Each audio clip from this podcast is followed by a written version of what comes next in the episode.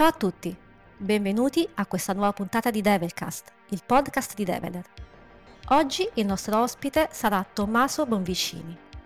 Prima di presentarlo e di parlare con lui, vi ricordo che potete trovarci su Spotify, Spreaker, YouTube, Apple e Google Podcast e su qualunque aggregatore di podcast in generale e che potete seguirci anche sui social, Facebook, Twitter, LinkedIn, Instagram, addirittura TikTok e anche sul nostro canale Telegram. Vi ricordo inoltre che abbiamo anche un canale Discord per chiacchierare e per scambiarvi consigli di programmazione, ma non solo. Ciao Tommaso, buongiorno. Ciao a tutti, buongiorno. Di che cosa ci parli oggi? Allora, oggi vi parlo di C++ e tempi di compilazione. Questa è un po' una cosa che ho visto nel tempo personale, dopo un'esperienza di progetto che ho fatto in Develer penso sia un tema abbastanza interessante visto che eh, spesso in C++ si dice che la compilazione è particolarmente lenta. Eh, non si trovano tantissime informazioni in giro e quindi ho un po' approfondito, tra l'altro ho fatto un talk di recente, una TPS, potete tro- trovare il video su YouTube con tanti grafici. E oggi sono qui a riassumervi un po' quello che fondamentalmente ho, tra virgolette, scoperto.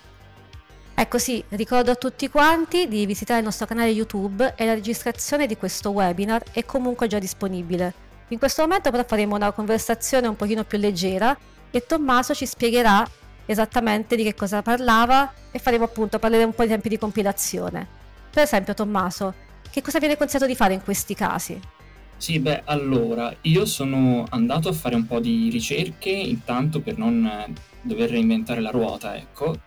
Diciamo, le persone principali a cui mi sono un po' rivolto sono state Corentin Jabot, che ha scritto un blog post a riguardo, e Tobias Ieta, team lead a Plex, sviluppano il Plex Media Server, penso lo conosciate e loro appunto, lui, Tobias ha fatto un video su YouTube dove parla un po' dell'esperienza in Plex per la riduzione dei tempi di compilazione e quello che grosso modo consigliavano era di utilizzare un tooling eh, adeguato, ad esempio per sfruttare dei meccanismi di caching, così da ridurre eh, duplicazioni di lavoro durante la fase di compilazione, utilizzare dei build system eh, più veloci dei linker più veloci.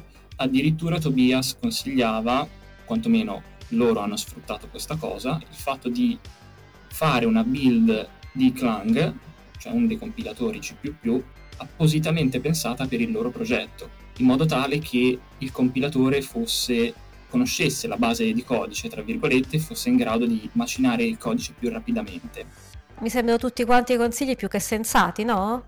Sì, sì, sì, no, sono sensati. Eh, l'unica cosa è che io ero partito un po' con l'idea di cercare di capire come velocizzare la, la, compilazione, specialmente da un punto di vista del codice, visto che sono un programmatore e la maggior parte di questi consigli invece si concentrava soprattutto sul tooling, come se il problema fosse il fatto di non utilizzare il compilatore più veloce sul mercato. In realtà io mi aspettavo un po' di avere appunto dei consigli su come scrivere del codice pensato per una compilazione un po' più snella. Quindi praticamente mi stai dicendo, sono consigli per quando il problema c'è già, ma tu il problema non vuoi per niente che ci sia, non vuoi proprio incapparci in questo problema, giusto?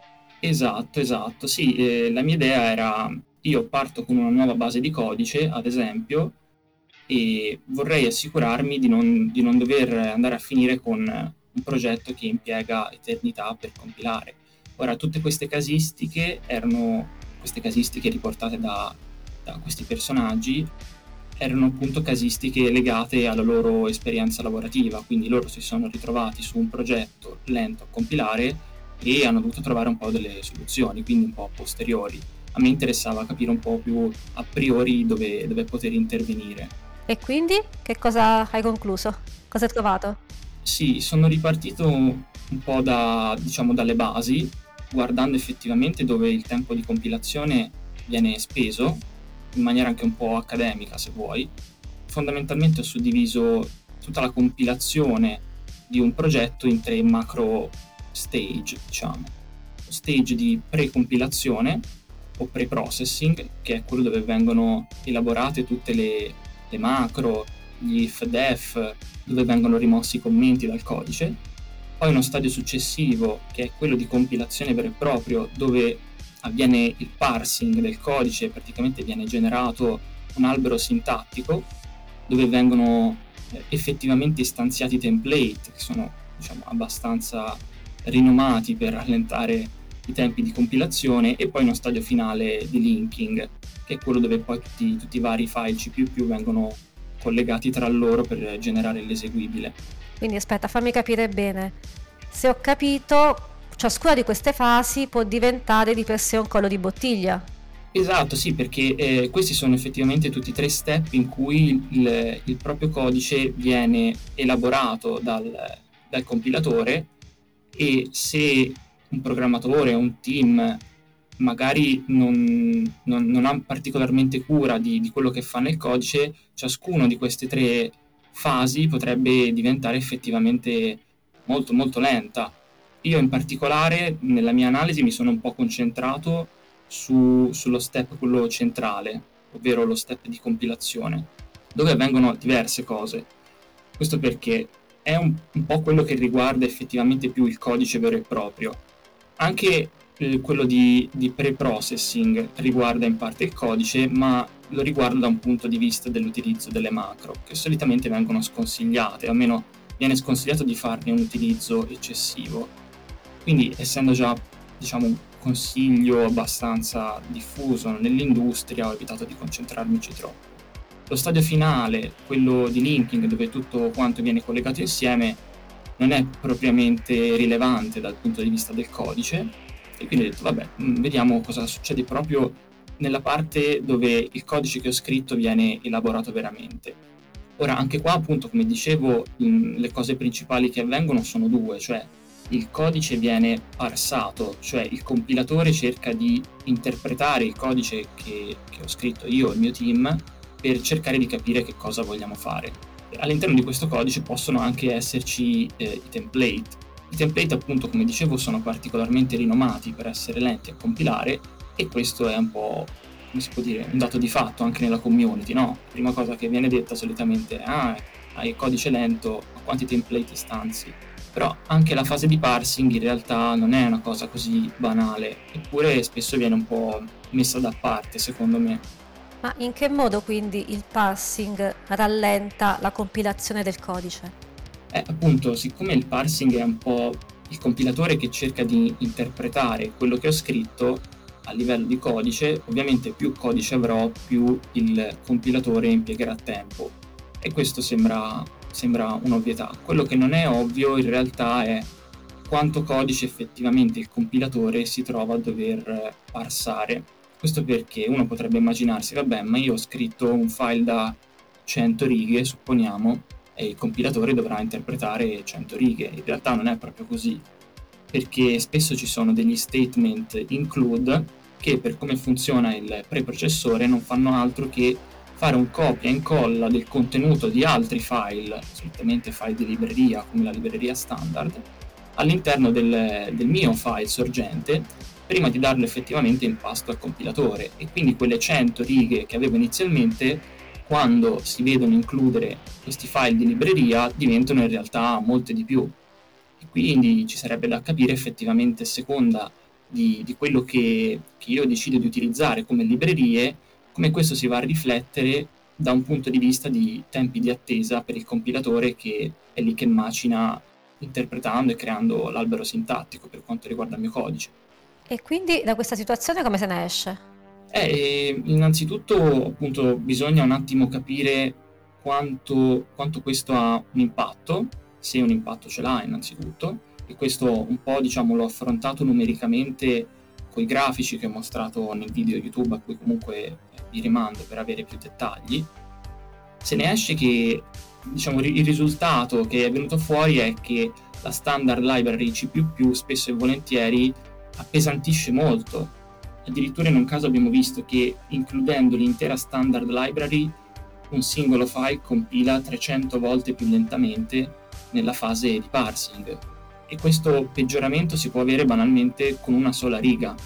Cioè tu pensa, aggiungi una sola riga al tuo codice dove intendi utilizzare la libreria, tra virgolette, sbagliata dal punto di vista del, dei tempi di compilazione e il tuo codice tutto a un tratto va 300 volte più lento, cioè tu devi aspettare 300 volte di più per, per l'output del, del compilatore. Quindi se il problema è effettivamente derivante dall'utilizzo della standard library, l'idea è cercare di svincolarsi il più possibile da questa dipendenza, quando si può farlo e quando è conveniente, diciamo.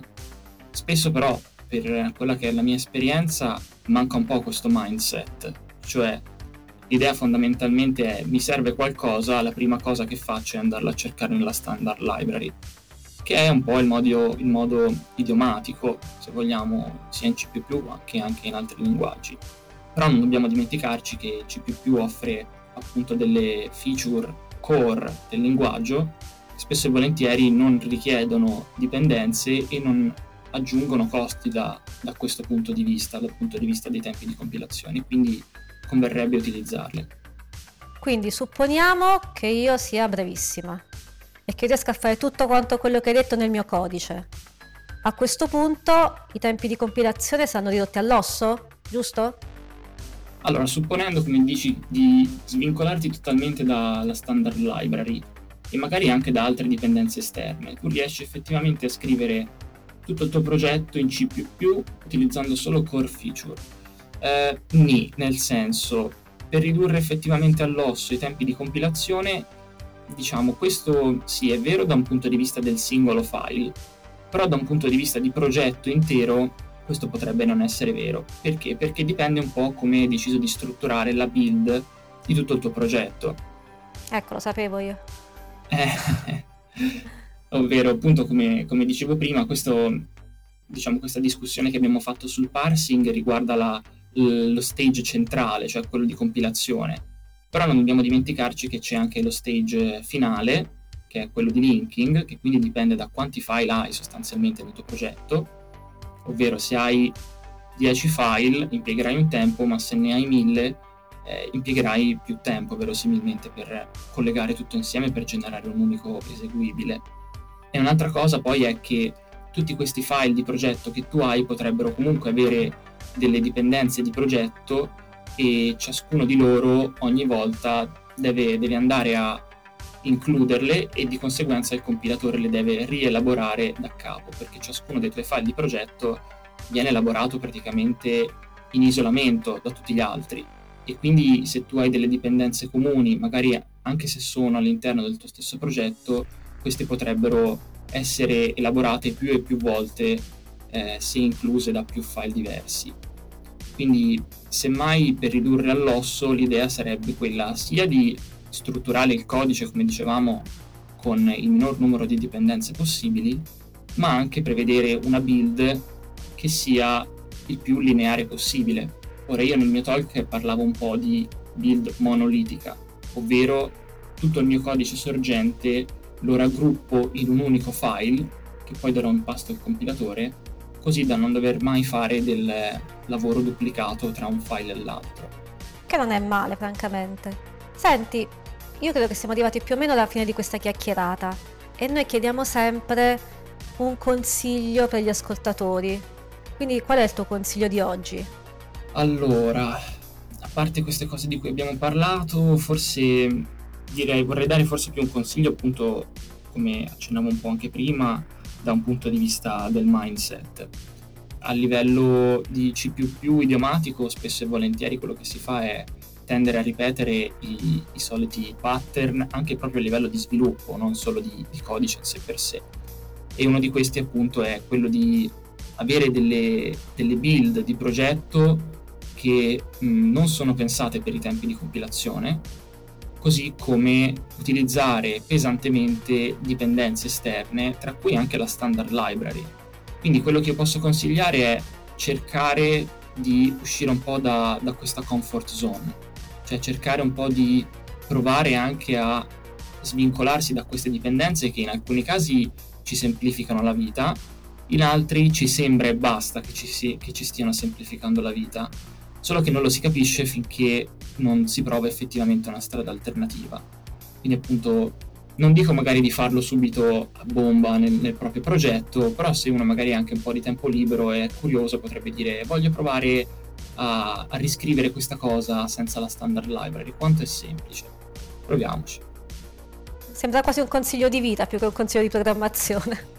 Eh, spesso le due cose vanno, vanno, un po' a braccetto, tra virgolette. Noi programmatori dobbiamo un po' condividere anche con eh, cose un po' filosofiche io ti ringrazio tantissimo, ti ringrazio per quest'ultimo consiglio, ti saluto. Grazie a voi. Ti invito a tornare quando vorrai, invito tutti quanti a vedere il video del tuo webinar sul nostro canale YouTube di Develer e vi aspetto per la prossima puntata di Develcast. Ciao a tutti, grazie.